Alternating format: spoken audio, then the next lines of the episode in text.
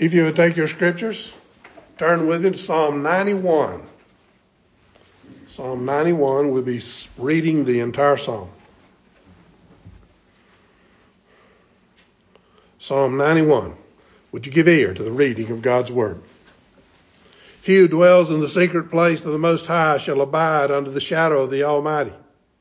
I will say of the Lord, He is my refuge and fortress, my God, in Him I will trust.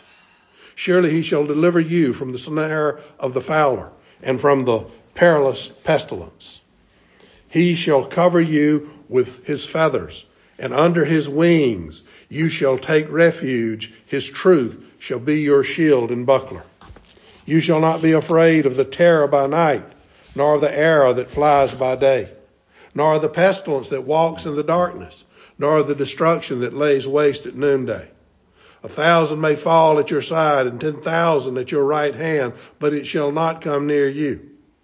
Only with your eyes shall you look and see the reward of the wicked. Because you have made the Lord, who is my refuge, even the Most High, your dwelling place, no evil shall befall you, nor shall any plague come near your dwelling. For He shall give His angels charge over you, to keep you in all your ways. In their hands they shall bear you up, lest you dash your foot against a stone. You shall tread upon the lion and the cobra, the young lion and the serpent you shall trample underfoot. Because He has set His love upon me, therefore I will deliver Him. I will set Him upon high, because He has known my name. He shall call upon me, and I will answer Him. I will be with him in trouble. I will deliver him and honor him. With long life I shall satisfy him and show him my salvation. May God add His blessing to the reading of His word. Let us pray. Gracious God, we come to your throne. We come because we know who you are.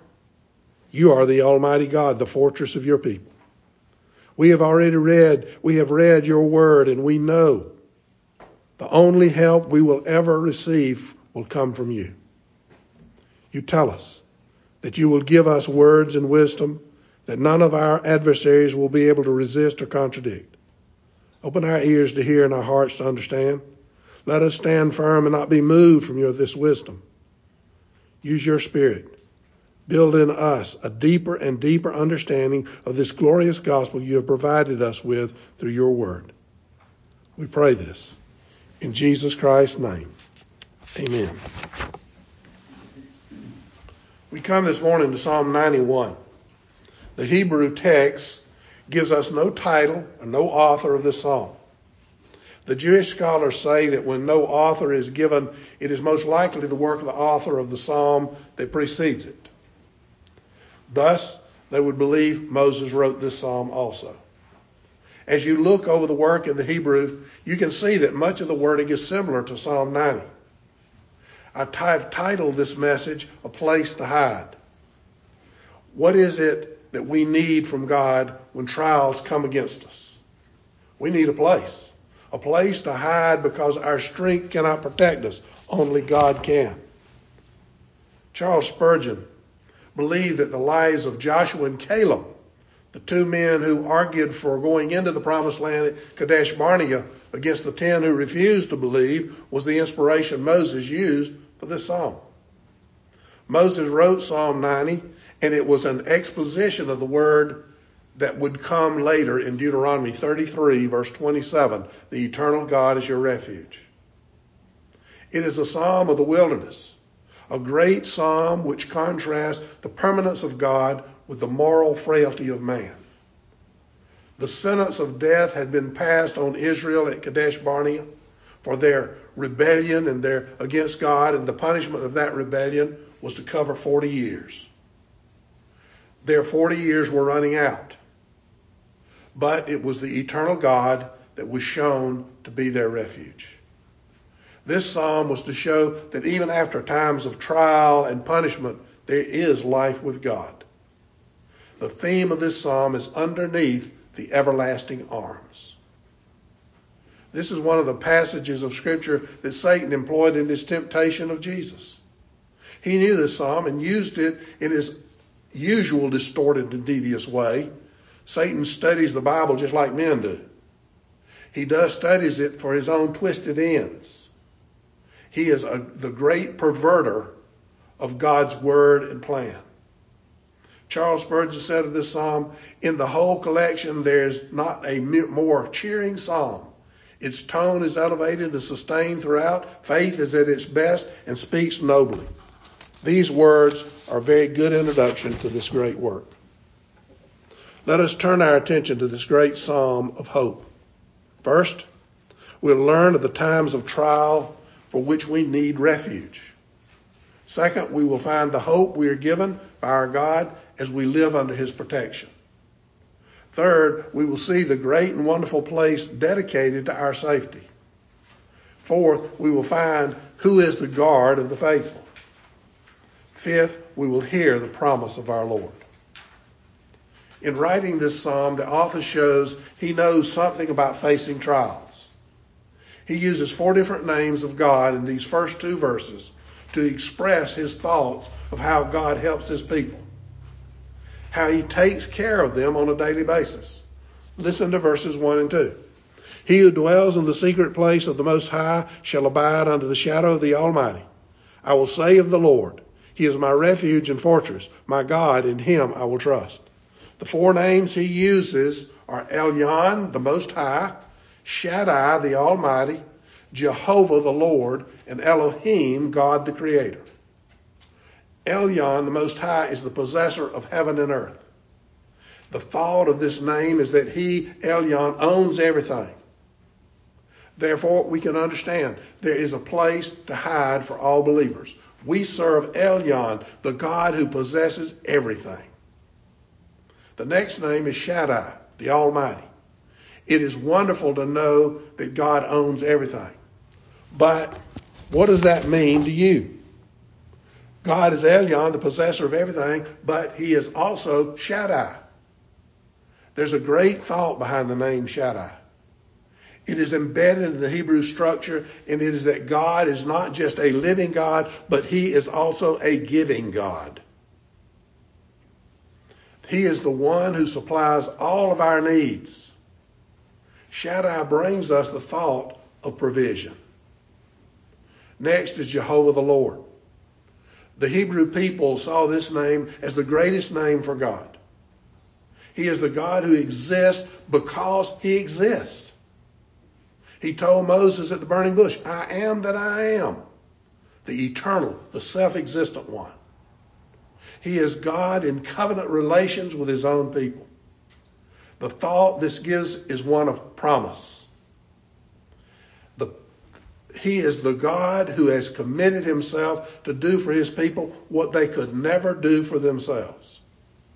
Things which no man, demon of hell, or failure in ourselves could ever thwart. Is that not the most awesome hiding place where we stand in the promise of Jehovah? The last name is Elohim, the great creator God, my God. You will always see this name in the plural, always associated with a singular verb. If I were to say, in my old South Georgia accent, we's going to Greenville, that would be poor English. However, God can say we is because he exists in three persons but one God.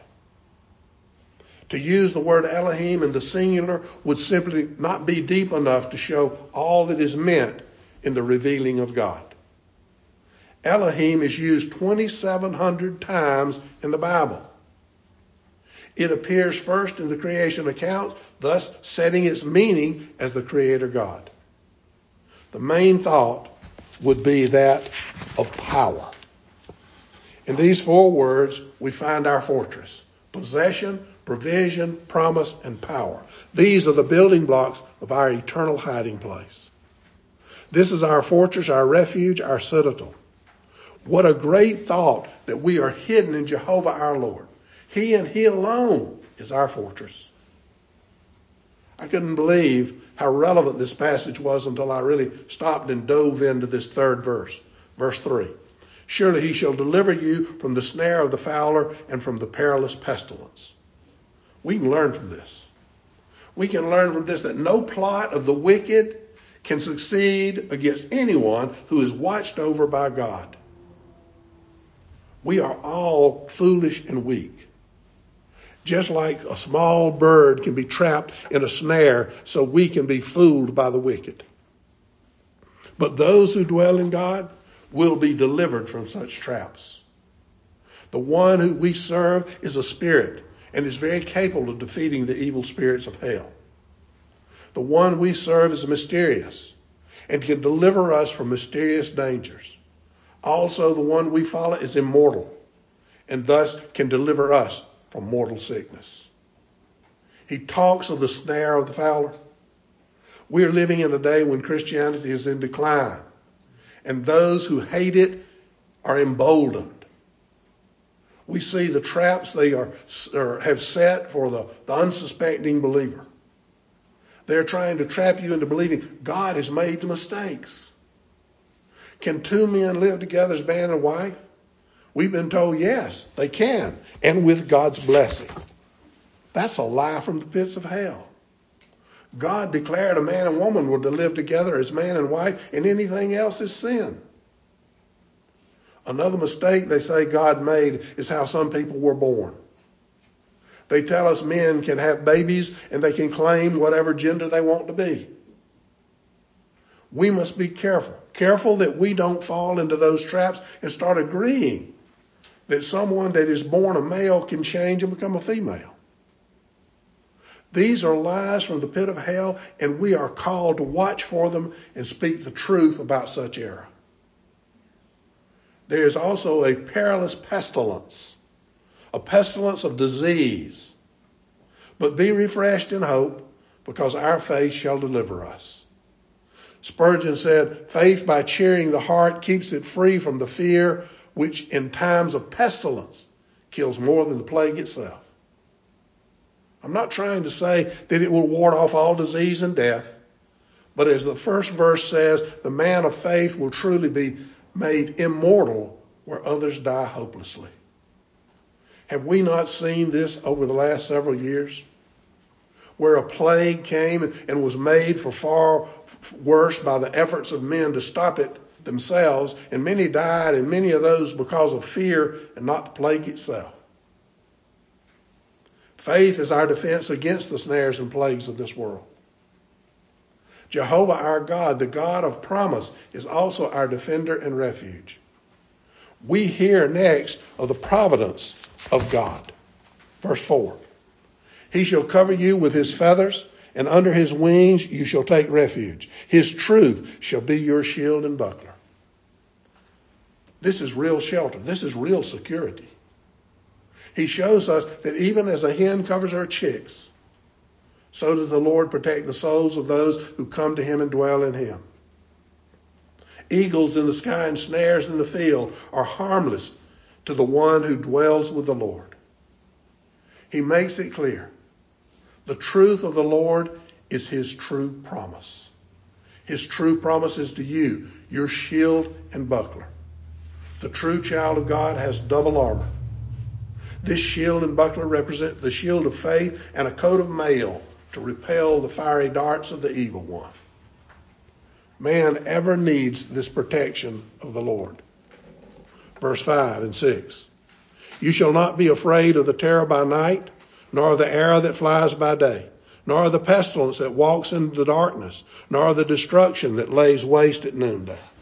He gives a survey, a survey of those dangers faced in this life.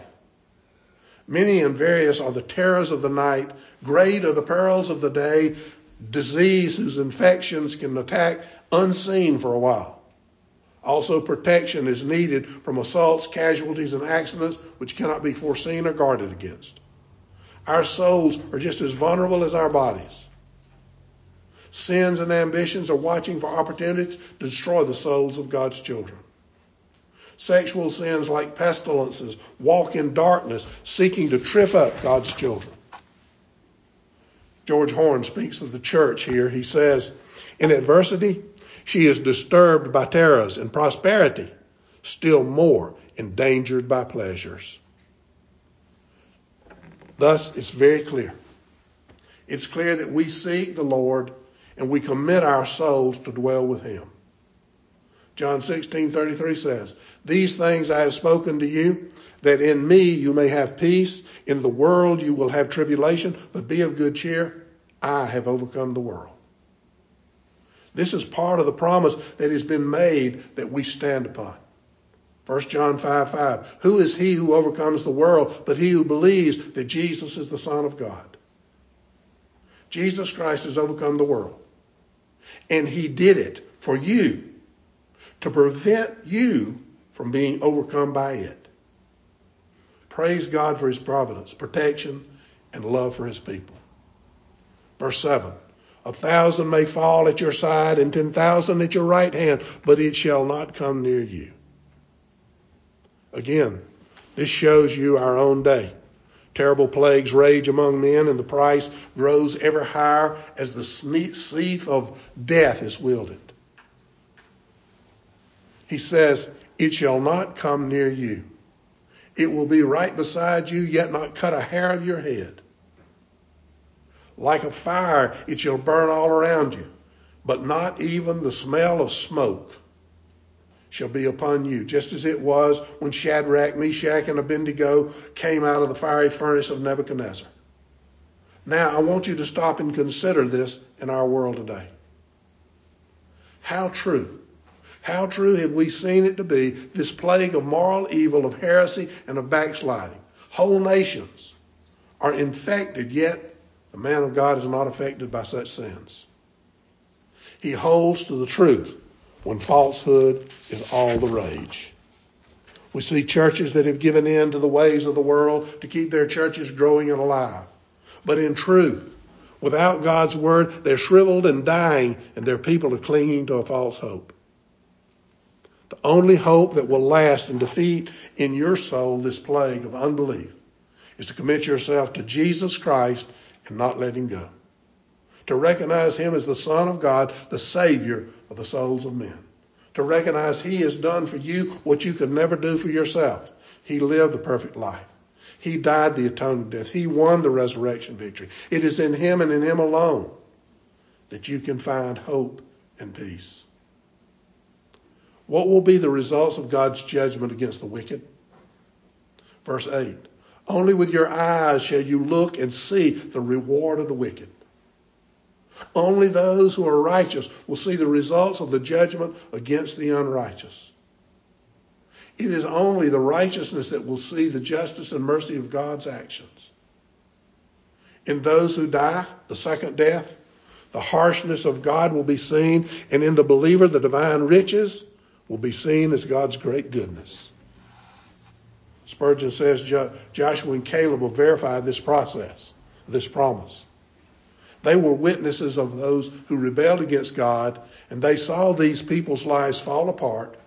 They saw them come to an ignominious end. The Puritan preachers of the Great Plague of London in sixteen sixty-five were at first staying under quarantine.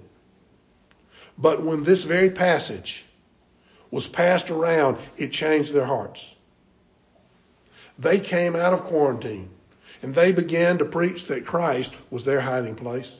They overcame their fear and led the people to do the same. Fear of the world must put, be put aside by the believer. We are to trust in Jesus Christ and proclaim his word regardless of what we have to face to do it. When they preached this message, the hearts of many caught in the jaws of sin were softened and released from their fear. Those same hearts grew in excitement as they heard the truth. Their hearts were changed, their lives made anew, and their society strengthened. May God give the preachers of this nation and this day the encouragement to preach God's word without compromise. And may the people hear, and may their hearts be changed. We find again the concept of God as our protector. Look at verses nine and ten. "Because you have made the Lord, who is my refuge, even the Most High, your dwelling place, no evil shall befall you, nor shall any plague come near your dwelling." God preserves those who trust in him and keep them safe from all harm. He makes it clear. No evil will befall you. It cannot separate you from your Lord. No plague can destroy your dwelling because you dwell with God. I thought about the account of Corrie ten Boom's life during World War Two. Her family made their home a refuge for Jews that were being hunted by the Nazis. Surely God would protect them. Certainly the terror that comes will not come near them. Without question, they had earned safety in their desire to help others. But no. One night, that dreaded knock at the door came. Their home searched and the Jews found. Following that came the beatings and interrogations, and the whole family was hauled off to a concentration camp at Ravensbrück. Corey's sister, Willem, was killed, and the rest of the family lived in some horrible conditions until the war was over. What happened?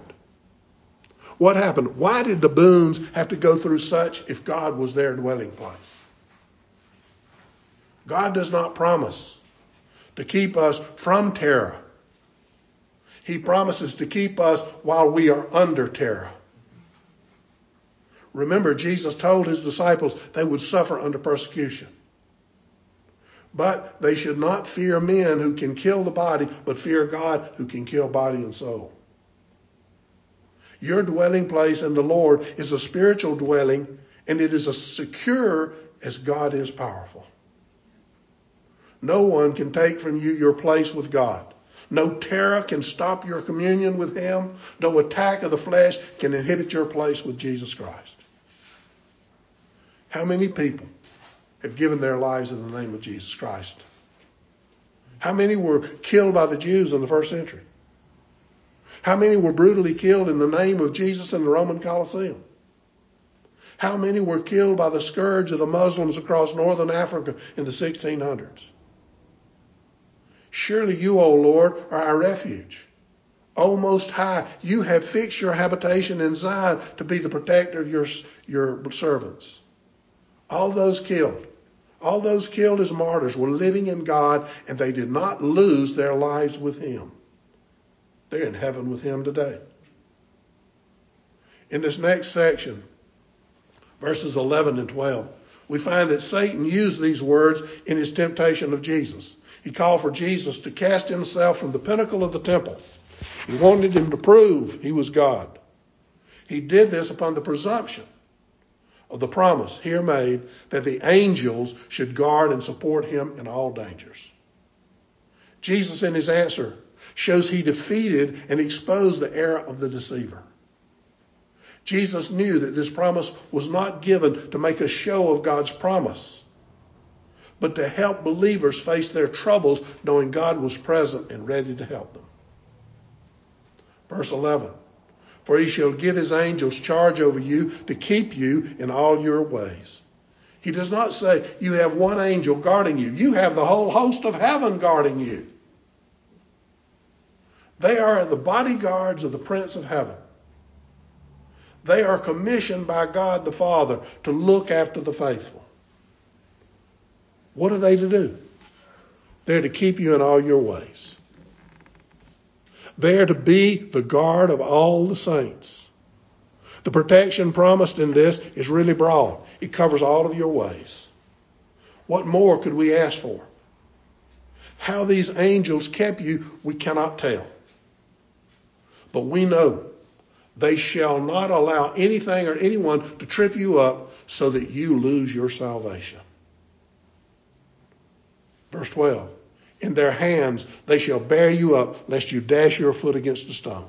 These are words Satan used to tempt our Lord, of course. He perverted the meaning.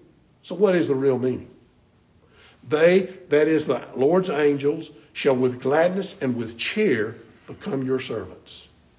In their hands they shall bear you up.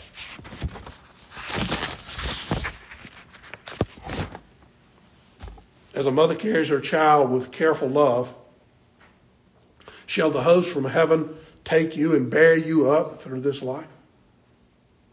He goes on to say, lest you dash your foot against a stone. It becomes clear in these words that even minor things are covered in this protection. It's important that you understand the protection he's talking about is a spiritual protection. As believers, we need to be careful not to stumble, but we walk a rough path. Is it not really a glorious thing our Lord sends his servants, the angels, to bear us up above the little stones of life? If we can't follow a path already made smooth, is it not a marvelous thing that we have angels to bear us up above the dangers? Is it not true that the greatest dangers come from the smallest accidents? Therefore, it is indeed wise that the Lord provides protection for the smallest of evils. He has prepared the security you need for a life filled with gladness and cheer. He goes on to expand this idea of safety in verse thirteen. You shall tread upon the lion and the cobra, the young lion and the serpent, you shall trample underfoot. What does he mean in these words? You shall tread upon the lion and the cobra. Over such things as might and deception, you will march in victory. You will face bold enemies and brash antagonists that will be tram- that you will trample down. Also, the young lion and the serpent, you shall trample underfoot. The most powerful foes and the most devious in mind shall be overcome by the believer in Jesus Christ. Listen to the words of Paul in Romans sixteen twenty. And the God of peace will crush Satan under your feet shortly. The grace of our Lord Jesus Christ be with you. Amen. Paul shows. He shows what the cobra and the lion represent. Please don't take this literally. Moses uses the most dangerous things that can be found in the wilderness to represent spiritual dangers. Paul explains they represent Satan and his demons. This victory will be the fruit that will be yours for following and obeying Jesus Christ. What we learn here is that the man who abides in Christ sees his enemies of the most evil nature become harmless. He has the peace of God and cannot withstand and can withstand any attack from the greatest enemies of God. Mister Spurgeon adds to this, their feet come into contact with the worst of foes. Even Satan himself nibbles at their heel, but in Jesus Christ they have assured hope of bruising Satan under their feet shortly. The disciples were sent out two by two to face the world. They were given the grace of God to fight evil. When they returned, they declared in Luke ten seventeen, Lord, even the demons are subject to us in your name. I want you to think about that. Is that not really a glorious thought? That in Jesus Christ we can go and we can defeat the works of Satan himself.